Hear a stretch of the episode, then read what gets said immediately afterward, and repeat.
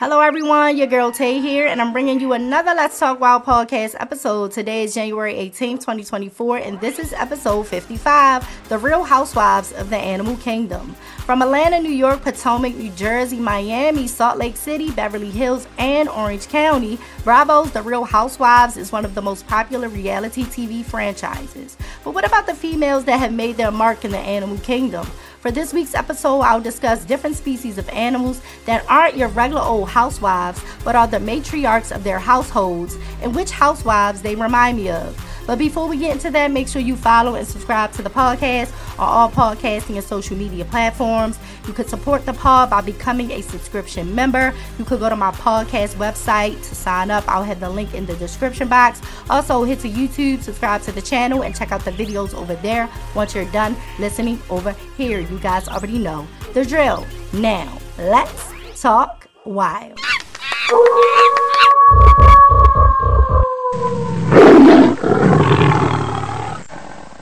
Love the Real Housewives. At one point in time, I was watching one or two of the franchises, but now I watch every single franchise. I love the different cities. I love the different ladies. I just love the different uh, you know, storylines and stuff like that. So I've been enjoying all of the franchises, okay? And with most of the housewives, that's how they start off, right? As housewives. But once they get on reality TV and start making some money and gaining some fame and fans, some become the breadwinners of their households. As I go through my favorite housewife franchises, I'll discuss the different animals that are the matriarchs of their family units and which housewives they remind me of.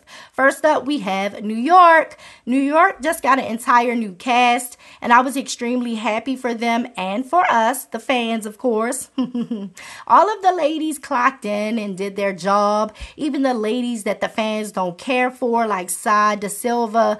I mean, listen, we need good villains, okay? Sai showed up, did what she needed to do, and she gave us great TV. So I don't agree with people saying, oh, well, she should be fired. She shouldn't come back next season. I believe she should come back next season because, honey, if it wasn't for Sai, okay, the New York girls, I mean, some of the girls did, you know, give us a little something, but I feel like Sai was the villain and you need a villain for good TV. So why would y'all want her to get kicked off the show? It doesn't make any sense. So I hope she comes back. But my favorite ladies are Jessel Taank, Ubah Hassan, and Brynn Whitfield.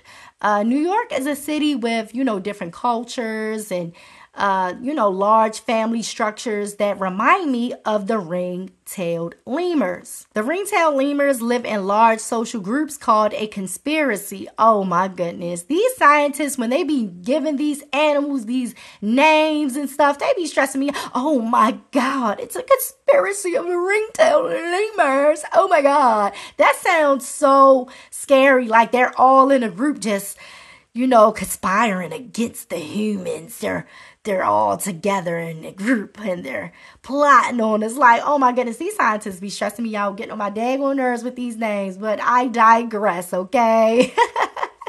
the ringtail lemurs, uh, you know, they live in social groups called a conspiracy. And, um, you know, they have up to like 30 individuals living together.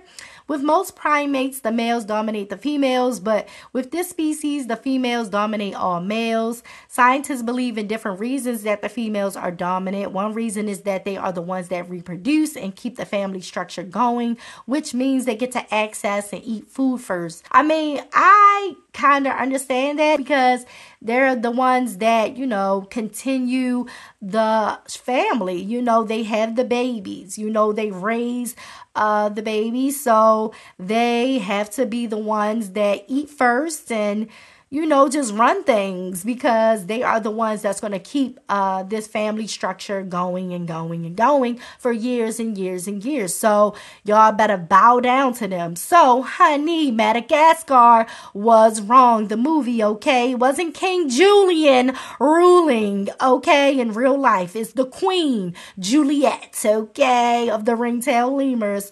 You know, making sure that she having these babies and continuing the lineage of the ringtail lemurs. New Jersey is one of the OGs of the franchise. They still have some of the ladies that originally started, but they also have some new ladies that I like. I love Teresa Giudice, Dolores Quintanilla, uh, Jennifer Aydin, that's my girl, and Danielle uh, Cabral. I hope I'm saying their names right. I apologize if I'm not. Uh, but you gotta say their last names, honey, because in many Italian households, multiple people will have the same name. So make sure y'all add the last names, honey, to their names, because you'll uh, get them mixed up, like trying to identify the spotted hyenas in Africa. Scientists found that adult spotted hyena females dominate males because they are more aggressive or less submissive than males and or have access to more social support than males. The matriarch high-ranking females live longer and have more surviving cubs, which helps them have more social support within the clan. That makes a lot of sense because if you have a strong family, structure, a, a, a good bloodline, if you don't pushed out all of these babies and all of these uh, clan members are your children, when it's time to, you know, you to run things, who gonna vote you out? They can't vote you out because guess what? These my kids. These my kids and they gonna keep me here. So I get that. I get that. Like seriously, who is gonna vote her out? Because those are her children and those are her children's children. So she got grandkids, she got great grandkids. So who gonna push her out? It's gonna be hard to push her out because she got that social support because these hyenas come from her bloodline. So, you know, I get that. Y'all ain't gonna be able to push the queen spotted hyena out without a fight, honey. And y'all know how they get down, honey. They'll fight you down. They'll fight you down, honey. Don't don't get it twisted. The females gotta be aggressive because you know what they say is a dog eat dog world out there but they living out there in africa they around all types of dominant uh, uh, females which we'll get into later but they're also you know out there with other dominant animals honey so they gonna make sure they rise to the occasion okay? I know that's right Salt Lake City has been shaken up. With Jen Shah going to prison, they had to add someone to the cast who could bring the drama. They scored big with newcomer Monica Garcia. I thought the girls would be a snooze fest. I won't lie. I thought they were going to be a snooze fest without Jen, but the ladies have continued to hold their own with the help of Monica, who is my favorite on the show. I also like Miss Whitney Rose. I like Heather Gay. Do I like Heather Gay? I don't really actually like Heather Gay. I think she is a flip flopper, but she does bring comedic relief to the show. She is hilarious in her confessional, so I will give her that. And um Meredith, she be unhinged sometimes. You know, when she get in her mode, when she start to yelling and pointing that finger, honey, she gives good TV. And she also brings great fashion. I always uh, love when Meredith shows up on the screen and she got her good good fashion on. So I really like her in regards of that. But Monica, despite the tears, she came on the show inserting her dominance and not backing down from the ladies, just like an orca. A female matriarch runs the orca pod. They show dominance by slapping their tails aggressively and scratching other individuals with their teeth, which is called raking. The pods are made up of mothers and their family lineage. Menopausal females are knowledgeable and they help their families find food during times of food scarcity. This is very important. You don't want a leader who can't help the family. Yeah, you can be dominant you can be out here slapping your tail aggressively. You could be scratching us with your teeth, trying to prove to us that you are the dominant one in the pod. But can you help us when we really need it? That's very important. Now, I consider myself a dominant female, but I run my pod with love. and I would love for you to join by supporting Let's Talk Wild on YouTube and on all social media and podcasting platforms. You could support the podcast by signing up and becoming a member. You could go to my podcast website on Buzzsprout to sign up. I'll have the link in the description box. Now, let's crawl back into the show. Cue the animals.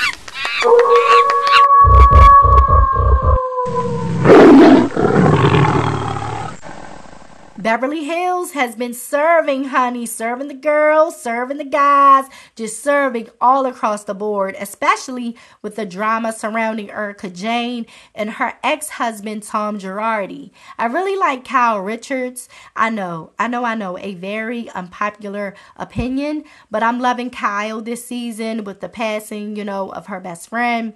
She is now living for her. She's doing more things that make her happy. And I love that for her. And I love that for, you know, me as a fan. I just get to see Kyle in a different light, you know. I did like Sutton, but this season she seems a little, you know what? I take that back. It's not a little. She is completely unhinged, in my opinion, okay? She says that Kyle is going through a midlife crisis, but by the look of things, she's actually the one going through the crisis, allegedly. Uh huh. Yeah, yeah, yeah. Now, the Beverly Hills ladies remind me of the African lions. The males are for show and protection, but once the ladies get into position, they can hold their own like the lionesses of the pride that go out there and hunt down the prey for them to eat. The males come and go, honey, but the ladies form a bond and help each other raise their cubs. Now, this is a perfect example of you know, these women on these housewife shows that, you know, get divorces and they get put in these housewife positions and, you know, they start bringing in the money, honey. They are the breadwinners. Um, you know, they could just hold their own. And I will say this about Erika Jayne. She's been holding her own. Everything that's been going on uh, with her ex husband, Tom Girardi, Erika has not broken, okay? She done shed maybe shed a few tears, but when she needed to stand up and just hold her own against the ladies in the group, against people online, she has. She's done just that. She does not back down. So, yeah, some of these ladies definitely remind me of the strong lionesses of the African savannah, honey. Yeah, they holding it down. Potomac and Atlanta I combine because they are the only two installments with an all black cast, and I like both. Atlanta was that girl back in the day. They had the iconic NeNe Leakes, who is the housewife. When I think of the Housewives franchise, she is the first to come to mind. I also loved Porsha Williams, Cynthia Bailey, Phaedra Parks, Marlo Hampton,